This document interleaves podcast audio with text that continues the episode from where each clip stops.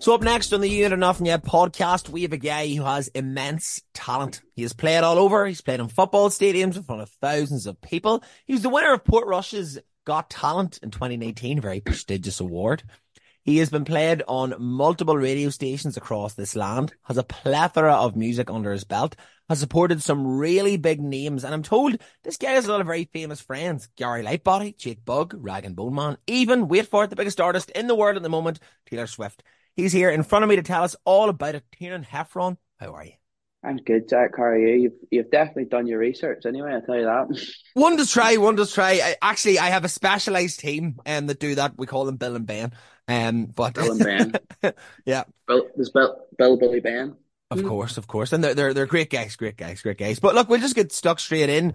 For anybody that doesn't know you, who are you? Where are you from? What do you do with yourself? What's the crack? Well, my name's Tiernan Heffron. I am a 24 year old singer songwriter from Randallstown, uh, County Antrim. But um, yeah, I've just been grafting away at this thing for ever since I can remember. I mean, I can't remember life not being able to sing. Apart, I've been singing since I was four years old, mm-hmm. and then I started writing songs since about five, six years old. Just funnily, uh, different songs for even probably knew what the word songwriting meant.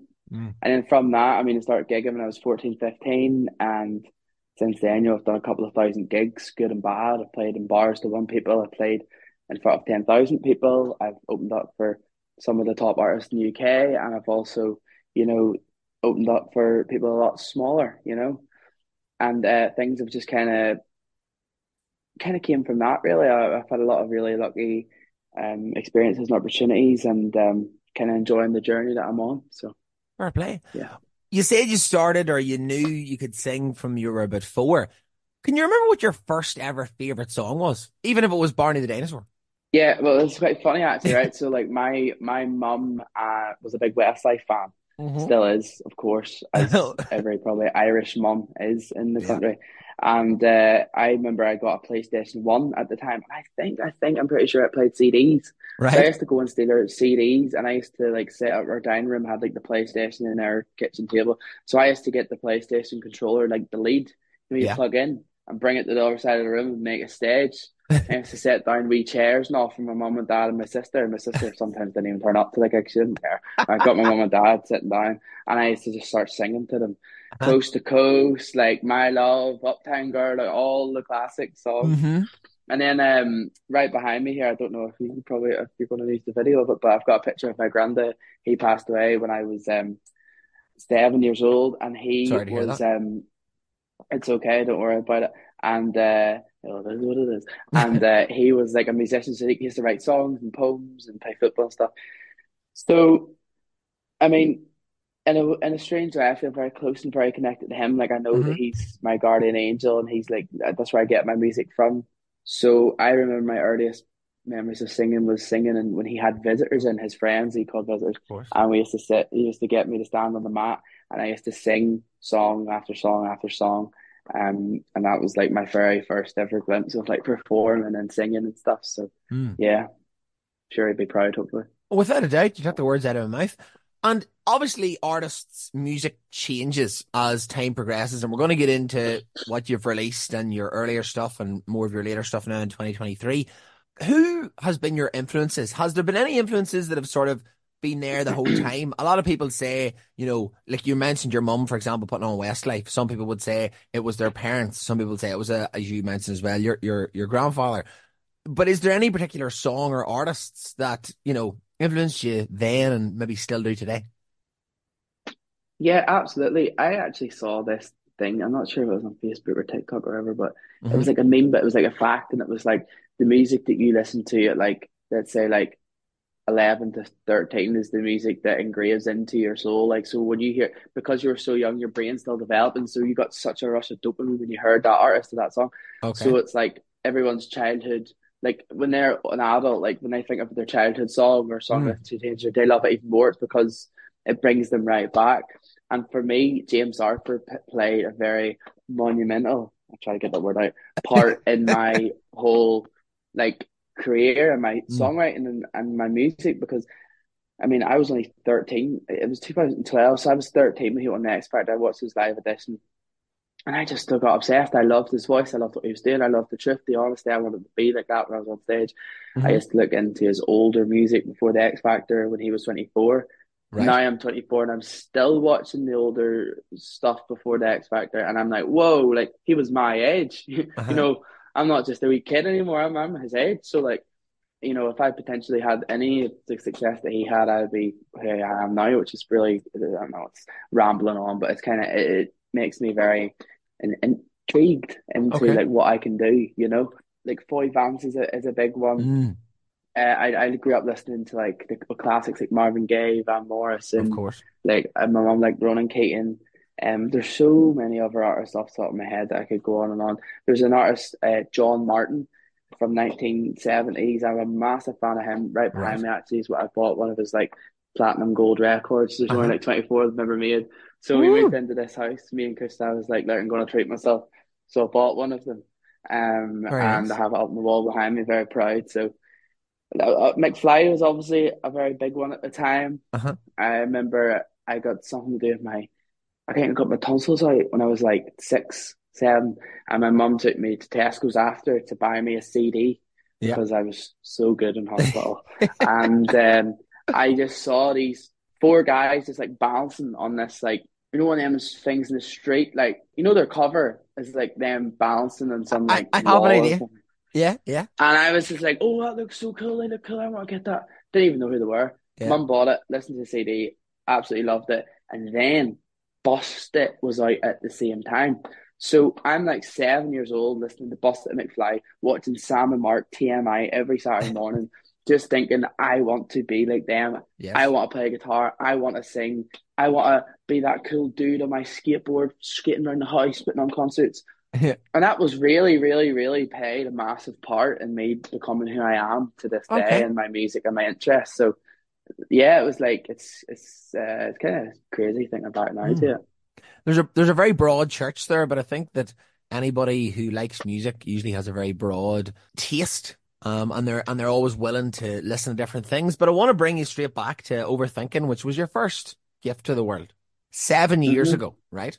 If I'm not mistaken. Seven years. Is that what it is? Wow. So looking back, if you can remember, because now you're like you're a seasoned artist, you've released a lot of tracks, you've played a lot of gigs, you know, and as you mentioned earlier, you've played in front of smaller audiences and, you know, audiences with thousands of people. I've been to one of your gigs. They're brilliant. They're electric. But Thank to you. bring you back to when you first released, and there's obviously, I assume anyway, an anxiety and a little bit of an apprehension about putting out music for the first time. How will it be viewed? Will people enjoy it? Will people laugh at me? Will it be really, will it go big initially? Will it be shite? Whatever it is. What, what's the difference between putting stuff out for example, seven years ago and now, you know, because you might have, I'm sure you've loads of stuff coming up in 2024, which you'll tell me about later. But what's the difference? Is there a difference? Is it the same anxiety, that same little bit of nerves, butterflies in the stomach? It's a very, very good question.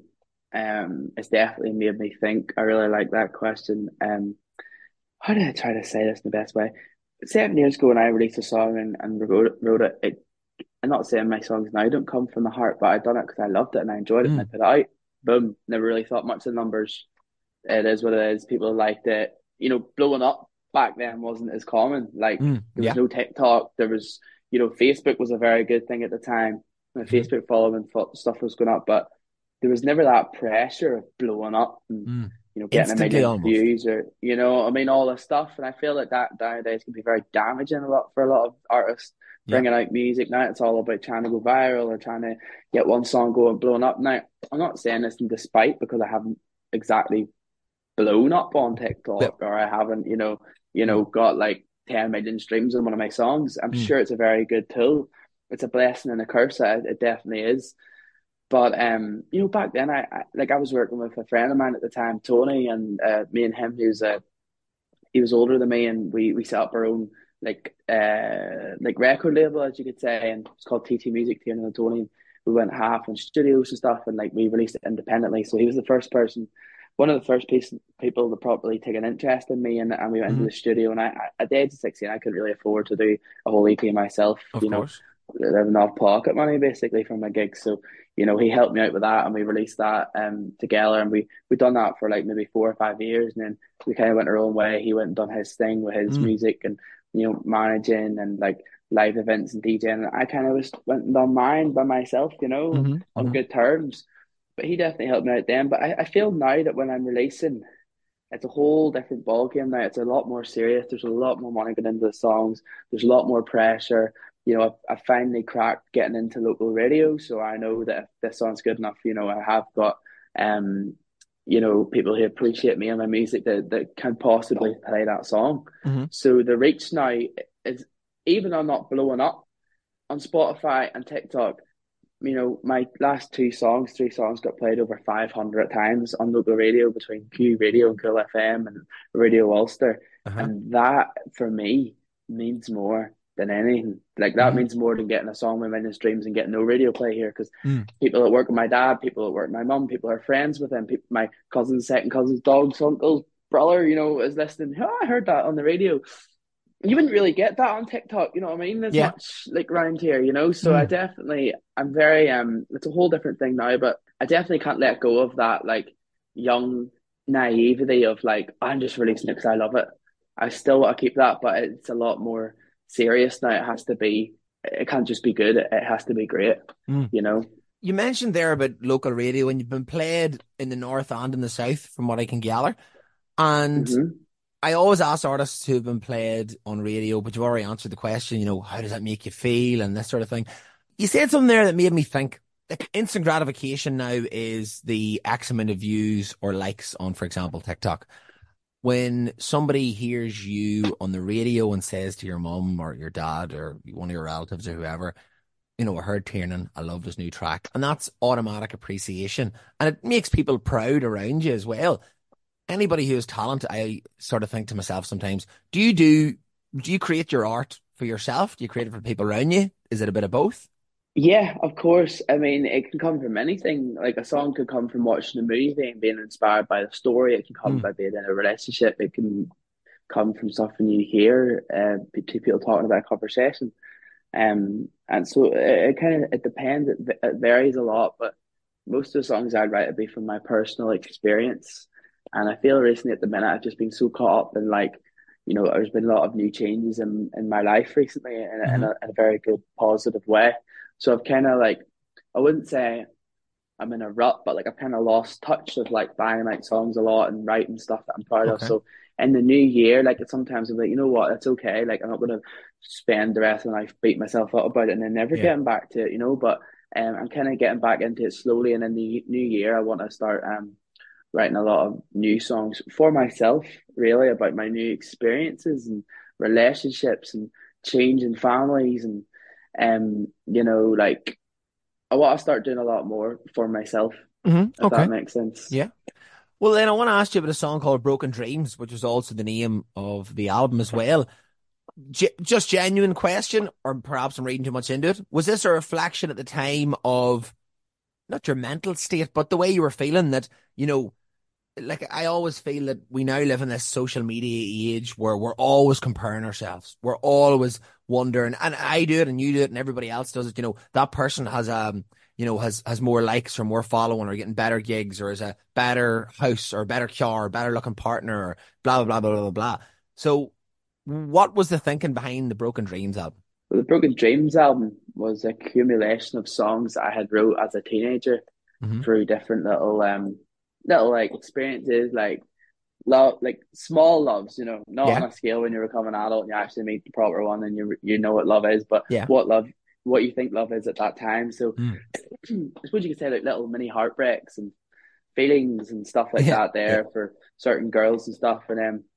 I kind of started realizing as I was going to finish the album, this is a bit depressing, isn't it? so um, I was out in Fuerteventura and I was um, I was playing in this Irish bar called McCarthy's when mm. I was hmm. 19 over there, and I'd done three months, three nights, uh, uh, three hours a night for like three months singing in this bar that I I uh, became friendly with by a, a, family holiday when I was 16. Well, up done a song, got my stuff, and get in touch. So I remember I was over there and I was listening to a lot of music during the day, and one of the songs I listened to was uh, Snow Patrol, just say yes, just say oh yeah, yes, no, and I just like da, da, da, da, da, da. you know, like that, like singing along, like mm-hmm, mm-hmm. you know. And I wanted to write a song like that, and I remember I was just like walking to the beach one day, and I just had this like, I need to touch you, need you. I just remember going back to the apartment and picked up the guitar, and the song kind of came out of me, and then I was like, I'm going to call it Broken Dreams, and then Tony at the time was like, I think you should call the album Broken Dreams. That would be really interesting. Okay. That was the title track, and then a year later, I went to uni in Manchester for a year. I studied songwriting at a place called BIMM. Mm. And every time we did an open mic or something, I would sing that song. And then people knew me for that song. And even to this day, I still sing that song. I sang it in Ulster Hall, open for Tom Grennan, the Olympia. And it's just a good, feel good song about, you know, it's catchy and it's like, it's just about like, um, I don't care if it's night or day, I don't care if miles away I'll be, I'll be there. Mm. Just about trying to be there for someone who maybe isn't going to be there for you as much as you want them to. Of course. I wish you, they could be. So, yeah. You also mentioned there about opening for Tom Grennan, and like that's a massive achievement. Do you know what I mean? So, congratulations. Oh. Massive congratulations. Thank you. Thank you. You've played, if I correct me if I'm wrong, the Jersey Weekender as well. So that's like a festival. I have, yeah. And you mentioned away at the start that you've played the smaller crowds as well. How do you mm-hmm. Like, you know, if you're playing, like for example, I seen you in the OES Centre. The OES Centre holds X amount of people. The OES Centres are not going to hold thousands and thousands. Might hold a few, maybe a few hundred. I don't know. But anyway, um, and you've played at thousands. You've also played to smaller groups. Do you have to like psych yourself up differently for, you know, a big when you know it's going to be a bigger gig and you have those initial nerves. And, you know, for example, you know, a festival, anybody could see me here. Tom Grennan is a massive artist in the UK and in the world right now. Do you know, do you have to psych yourself up differently? Do you think about it differently? Um, like, for example, footballers, some of them put on their left football boot as a, and then their right boot, or some of them pray, or some of them have weird rituals. Do you have rituals? Do you have any way to psych yourself up or down?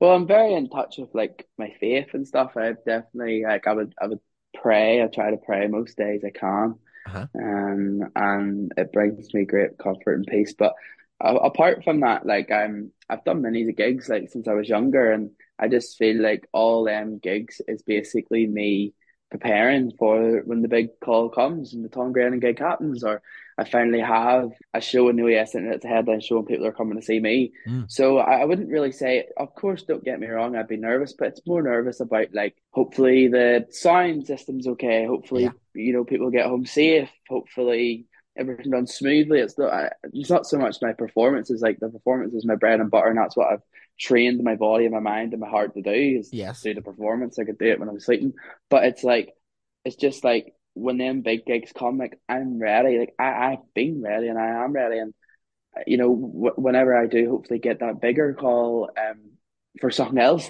bigger, mm. um, I'll be ready. I just I always think that I've never even heard anyone else say this, but I think to myself, I'm sure people have said this, but mm. I always say getting the opportunity is the hard bit and doing it is the easy bit, you know? Yeah. And it's probably the same of yourself in radio and what you're doing.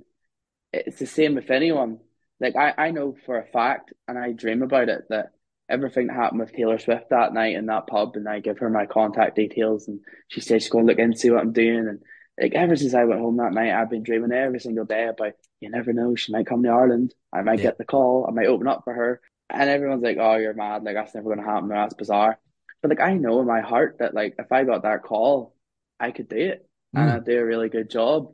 I don't want to just do it for myself. I want to do it for to inspire millions of people, girls, boys, kids, adults, grannies, granddads, that dreams can actually come true. And as much as yes, of course, it'd be nice for my career, it'd be nice for me. Mm. I want to do it to spread like inspiration and like joy and happiness. You know. I love it. It's self assured and selfless as uh, you know. You know, in all the say, in all the thing. You know what I mean. And being self assured, I think, is in this digital age that we're in, a lot of people struggle with, you know. So that's it's very refreshing to hear that. And then selfless yeah, as well in you. the sense that you'd like to, you know, pass on some inspiration to, to other people who are listening. You did mention Taylor Swift. You're best friends, obviously. Obviously, you text each other all the time. You're, you know, WhatsApping and all such things. How did how did that happen? Do you want to talk about that? Is it, you know, is it something that was blown out of proportion? I mean, it was in the papers. It was all over the news. You know. Um, of course, no, I'm very, very happy and lucky that it happened. I, I was playing uh, my regular Friday night gig in the uh-huh. Tipsy Bird in Belfast, which I used to play in every Friday night. And this one night I walked in, I was working at a special needs school at the time, doing that for like four years before this year and stuff. Uh-huh. So it was just like a normal day. And I went in and there was these balloons that said C CWF. And I was like, what's this? Is this a birthday party? And the manager said, no, they're the cast of like normal people in conversation with friends coming in tonight. They're doing a, the rap party Mm. Uh, so you might need to do a really good gig tonight and maybe play on extra. This is just after kind of lockdown. So like, yeah, hell yeah, like I'll play on, I'll play on all night if it's a good gig. Yeah. So I was playing anyway, and it was started off doing a gig, and it just wasn't great. You know, like the sound was annoying. It was guitars out of tune. It was feedback and all. And this girl come up to me, middle of me being warm and sweating and flustered. hey mate, just just like you know, Taylor Swift has just walked in there, and I went, oh my goodness, like are you serious? Like, uh, like what? Like, I've never heard that one before. And I was like, why is she saying that? That would be so cool if she was. Now, do you want to hear something I've never said? This is very cool. This is very funny. Go on. I was doing a, a TikTok live video that gig, at that moment that that happened. Right, right.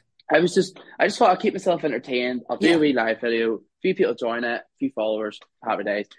And I remember I was like, right.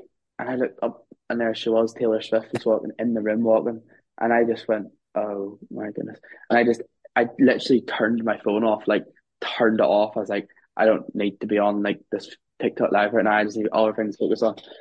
But looking back now, I really wish I had a, like exited it and then like being able to like save it so I could listen back to the mm. moment where that girl was like Taylor Swift, you know, because that was a bit of a life changing like mad moment. I'll never forget. Of course. But I didn't. It's gone. It's yeah, lost. Yeah. But I I uh, I untuned all my guitar every night. Everyone's like, "What are you doing? What are you doing?" Like, I was like, crap myself basically. Like, I can't do this. I was like, "Give me a minute, please."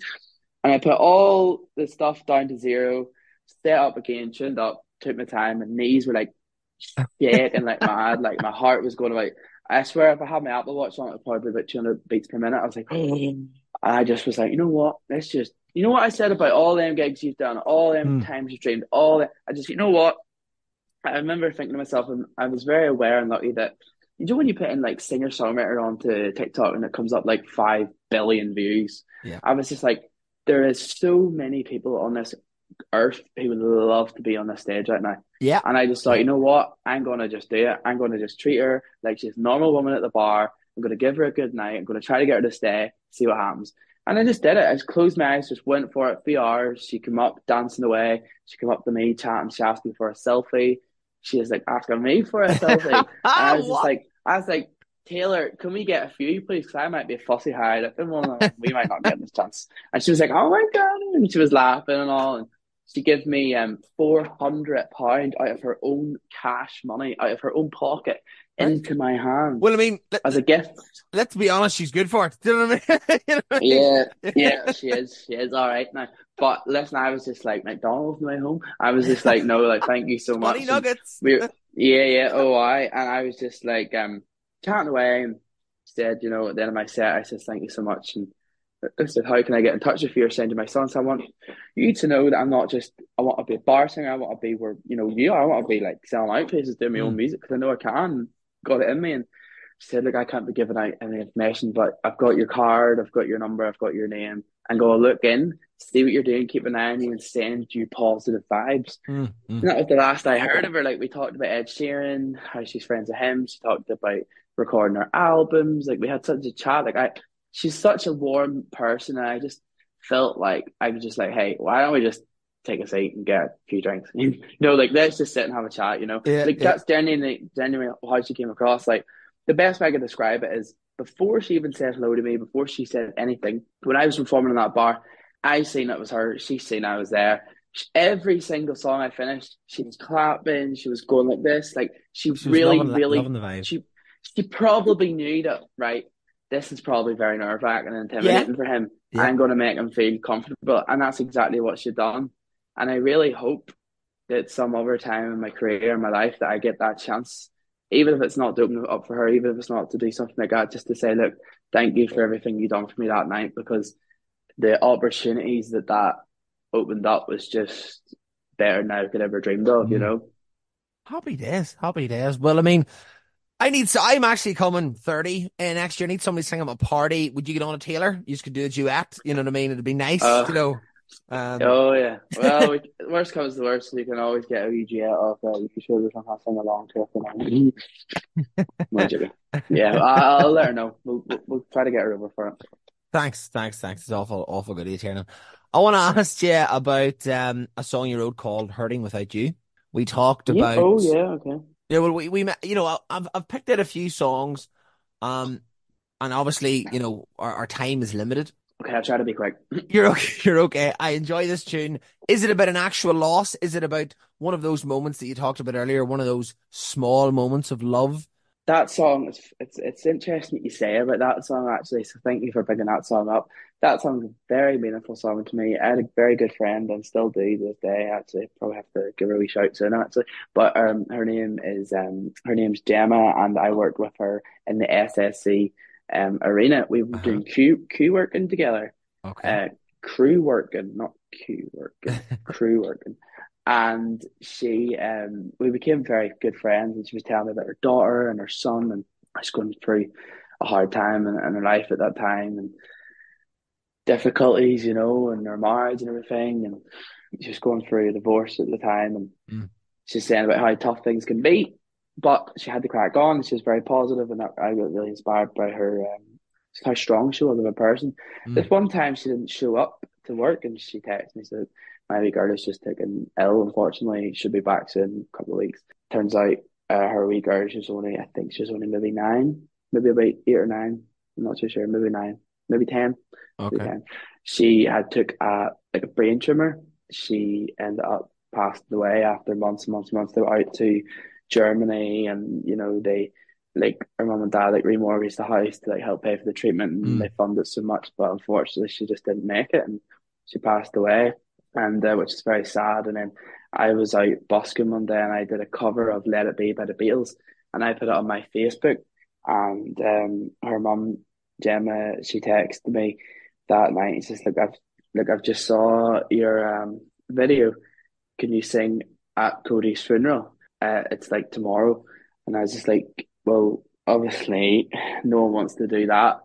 Unfortunately, it's happened, but I thought again, going back to all the stuff I've done in my life, the gigs, I obviously have something here that I can put together, hold together to mm. to to give that out, which is special to be asked. I said, yeah, of course. Of so, course. um, I sang "Let It Be" at her funeral in the church in front of her and everybody there, and after that, you know, was thanking me for it. And it was lovely, and we met up for a coffee a few months later, maybe more than that, and I says, look, I haven't been writing much at the minute. If there's something you want me to write about, let me know. I think a part of me was like, I wanted her to say, I want you to write a song about Cody or my loss or something, just so I was held accountable and I was going to, I had to write it, you know. Mm. But um, she said, if you want, you know, it'd be lovely. And uh, it took me a few days, but I put together lyrics of Hurting Without You and recorded it and brought it mm. out. And it was it was for her and her family, and it's a very personal song. And I do believe as well that like Cody's looking down on me and after me too. Like uh-huh. um, there was a what was it like her her mum was a big Bruce Springsteen fan and I, that's how we became connected. And mm-hmm. I went to see Bruce Springsteen. I haven't been talking to to Gemma in a while now because we had just been busy and stuff. And we don't talk every day, but I came in to, to from I went home to see Bruce Springsteen to get ready. My mum had been clearing out my room and she, you know what mums are like when they're clearing out rooms and all, poking everything in drawers and all. Um, and she emptied this drawer, and uh, all, all, oh goodness knows what's in that drawer. Had sweet wrappers and crisps and everything. And she turns around, and uh, what was on top of that was um, Cody's memorial picture of her Lovely. smiling up, mm. and that was the day and beside my Bruce Springsteen ticket, basically, and that was the day that I was going to go down to Bruce Springsteen. I just thought, like, there you go, there's a sign. Mm. And then, how crazy is this? Literally a couple of days later, I get this PayPal, and it's like, here's a hundred pound. I'm like, what? And it was from her mum. Right. It was from her mum. Like, just been thinking about you. Just wanted to reconnect, give you this as a thank you, and treat you and your girlfriend Kushla to a nice meal out or something on me. And I rang her, I was like, You'll never guess, like two days ago, this happened, and now you've sent me that. And she's like, Listen, that's Cody looking down at both of us to bring us back together, together. our Mm. friendship, you know. So That's lovely. That's really, what hurting without you is about. it's lovely. It's lovely. And it's lovely that your talent can bring people joy and a little bit of solace in incredibly, incredibly hard times. Thank No. you. Yeah, yeah. Well, that's what music and other people do for me. You know, I enjoy Mm. watching podcasts and listening to people's opinions and stuff, and it's really escape for me. So the fact that I can be an outlet for someone else is is why I want to be doing this. It's not so much for myself. Don't get me wrong. Wouldn't it be nice? But I want to just before someday my time comes and I'm no longer on this earth, I want to try to spread and change as many people's lives in the best way possible as I can. Shall that be picking someone up from their wee day, coming home from work after a hard day, hear my song on the radio, liking it, maybe texting their girlfriend, maybe texting their mum or dad or whatever, hey, how are you? Yeah, yeah. I just want to try to create some good, you know. Fair, fair. We're not here for very long. Well, I want to ask this other question, right? One of my favorites of yours is Still Not Over You. I think the first time I heard it was when I saw you live. First question Are you over that person yet? I'm well over that person. but unfortunately, that song's going to exist forever in a good and bad way. So It will, it will. It's catchy. It's very different from, not very different from all of the other stuff, but I think it's, if you don't mind me saying this, it's the one that for me stands out as like, I could really hear this in a chart. You know, I could really hear Oh, this been a, been been really appreciated and really liked by people and used as an anthem. thank you. Was- It's very kind of you. Did you use it as a way of getting over this person? Was it recorded and was it penned well after you had moved on? What was the sort of process for this one? Yeah, well, like anything, like relationships and all, always it, like inspires songs, you know. And Mm. I wrote it like like the one two weeks where you're like in your own head and like this, that, and the other. And then I wrote it, and you know, I was inspired by that. But you know, the thing was like I knew like you know a song. What you say in a song doesn't mean it's actually like hundred percent true. yeah, Like of course, of course. doesn't mean I'm still in love. Yeah. Does doesn't mean that maybe I was dreaming every night. Yeah. But you put it all together and you create some Yeah. sort of magic with it, you know? And Yeah. that's why it's so awkward now when like you move on and you're someone else or like people people ask you a year later, like, well, like were you actually not over her? Are you still like it's like, well listen, like of course I am and I definitely am, but it's just what I created from the song, you know? Fantastic. Yeah, so well, we all use a little bit of um, artistic license at times to create Mhm. something. You know, you know, never let a lie get in the way of a good story. Do you know what I mean? Yeah, of course, and you know, probably it probably helped make the song become the great song that it is, you know. True, So I'm, true. I'm glad and I'm lucky that happened. Final question before I asked you anything silly. The, I suppose, most recent release, correct me if I'm wrong, is Forever. It's slow, Mhm. it's thoughtful.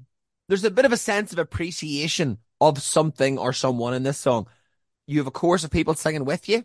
The production levels are quite high. Step me through how the song sort of came from start to finish. Yeah, so I wrote Forever about a year and a half ago. Uh-huh. when I was kind of coming to the end of a relationship that I was in. And uh, strangely enough, you'd think it would have been at the start, but it was Mm. actually at the end. So that's what I just want to say. That just kind of tells that just because you're writing this love song doesn't mean that you're actually got that attachment to that person. Of course. You know what I mean? Or, or that thing uh, that at the time.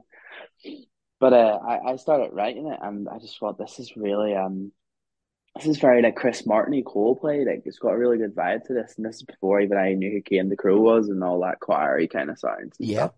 And and I start writing it and I thought, you know, this is actually gonna turn into a really good love song. I think a lot of people can relate to this. I think Hmm. that it is definitely gonna be a really good wedding song and I thought it'd be a good Christmas time release and all, which is why I brought it out this year, like a year later when it was all finished.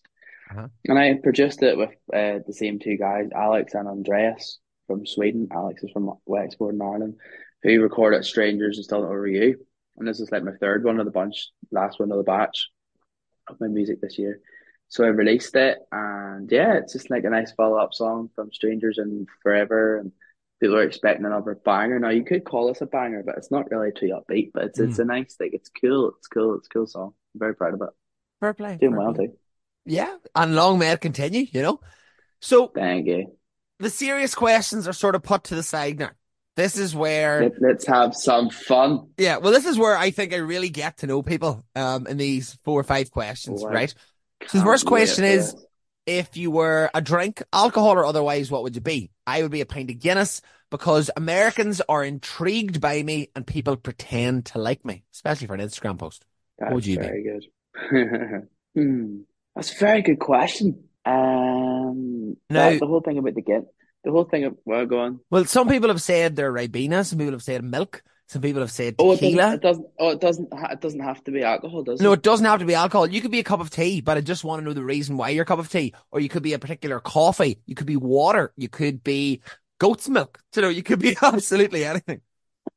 I reckon I would be sugar-free boost. oh my! Oh my God! I whoa! I why? Why? Why? Because it's just like it just gives people a wee pick me up, you know and it's just like a nice chilled, refreshing drink, and it's not too much and it's not too little. It's just like I reach for it when I'm feeling a bit down, and I want to be that person with my music and like my energy, you know, just like a wee pick me up for people. But there's like there's there's lots of different um drinks. I suppose I could be. I need to think about that. But yeah, like maybe like a wee can of boost or something. Yeah. boost, sugar free boost. Okay, I'd be happy with that, or maybe put a bit of sugar in it, sweeten it up a little bit. Okay, fair, fair. I mean, I like a wee tin of boost, sugar free, not so much, but I like juice. You're fine. You know what I mean? I don't know. I don't know why I said sugar free, but my dad, my dad would go to the shop and again he he'd buy the sugar free one, mm, mm. and uh, then I just always get the sugar free one. So maybe that's fair because play. of my dad getting it. But yeah. hey, who knows? Who knows? Who knows? Be minute, there be many to drinks. um. Okay. So if you had a superpower, what would it be, and what would you do with it? I like to be able to heal people and cure people of their illnesses and stuff. I mean, that's the first time I've ever heard that one. You know? Yeah, be nice. So would nobody ever die? Well, that's the thing. Like that's that's what comes with it. Yeah, I mean, I'm sure that. Yeah, threw me off a bit there. Kind of thought about that when I said that and stuff. But you know, like you know, if you find out like your granddad or whatever like is take sick or your aunt or mm, you mm. go up to Belfast and you're in the hospital and like is do you like a lot of young people and like having like cancer and like different like mm. illnesses they should not have and they deserve yeah. at that age at all and no one deserves it. You like to be able to heal them and fix them and make them better and stuff. Like but um of course everyone's gonna die. That's one thing that's gonna come to us all, isn't it? It's a guaranteed thing. But it's just like short like illnesses that that people really shouldn't have at, yeah. that, at their okay. age. It's like I don't want. I wish I could make them better. You know. Fair, fair, lovely one. That's a lovely one. That's very selfish again. Okay, so hangover food, hangover go to. You've had a heavy night. You've just done your Tom Grennan gig. You've just done your OES Center gig, whatever it is. And the next morning, maybe you don't eat all day. Maybe you have Chinese the end of the evening. Maybe you have a particular drink you drink. Somebody, the last person that was on the podcast, Cormac Todd, told me when he's hungover, he has oranges. You know the big oranges, like the ones that size your fist. That's what he craves. Mm-hmm. So no, I crave orange Lucozade. I crave loads of food. I try to eat my way out of a hangover. What do you do? Uh, that's really funny. Um, I this is all the day after. Yeah. Yeah, yeah. It's hard to beat a McDonald's, isn't it? It is. But it but is. here's the thing. But here's the thing, right? My belly is absolutely shit. So like I could never ever do like spinny rides when I was younger in the park. Like okay. when I drink, like I'd be prone of it coming back up again. Yeah, you know what I mean? If yeah. I have way too much because my belly doesn't work. So like you see like the, when I'm hungover, I'll not eat mm. till like five, six o'clock that day because it's just gonna come back up. Fair, fair, fair. but fair. I, I, I do. It's so hard to say no to like a McDonald's mm. once you're mm. feeling, once you're starting to feel you're a bit, a yeah. bit better. Of course. Um, I love a good a good pint of water in the morning after you've been drinking and stuff. Oh, kind nothing of better. Coke, kind of Coke or something like that. Particularly Irn-Bru, like we say, there's loads. oh yeah, or soup. You know, vegetable soup when you are. I mean, at the worst. Yeah. Chicken yeah. vegetable soup. Ooh, delish, delish. That'll make you better. That. I like it. I like it. I like it. Okay, so you can go on a date with anybody, living or dead. Doesn't have to be romantic, but it can be romantic. Who would it be with? What would you do? Well, a date with anyone living or dead doesn't have to be romantic. Um, I would love to go on, but I wouldn't call it a date. I call it having a pint. okay. I love to go for a pint with. Nah, look, I love to go on a date with Sheeran and tell him to sign me to Gingerbread Man Records. no, I would love to. I would love to go. Like, I would love to go have a day out with like Bruce Springsteen or mm. Jack Antonoff or something like that. Of course, of course. Ask them how they got to where they are and what's their advice. Yeah, I think that'd be very interesting, interesting conversations. So the final question I have, this will be the final question I will ask in season three of You Ain't Heard Nothing Yet, in terms of these select questions. I have a magic ball in front of me. So I'm not Mystic Meg and Mystic Jack. I'll get a better name in 2024. You can play in any gig in any country in the world. It could be to 10,000 people. It can be to 10 million people. It can be to 10 people.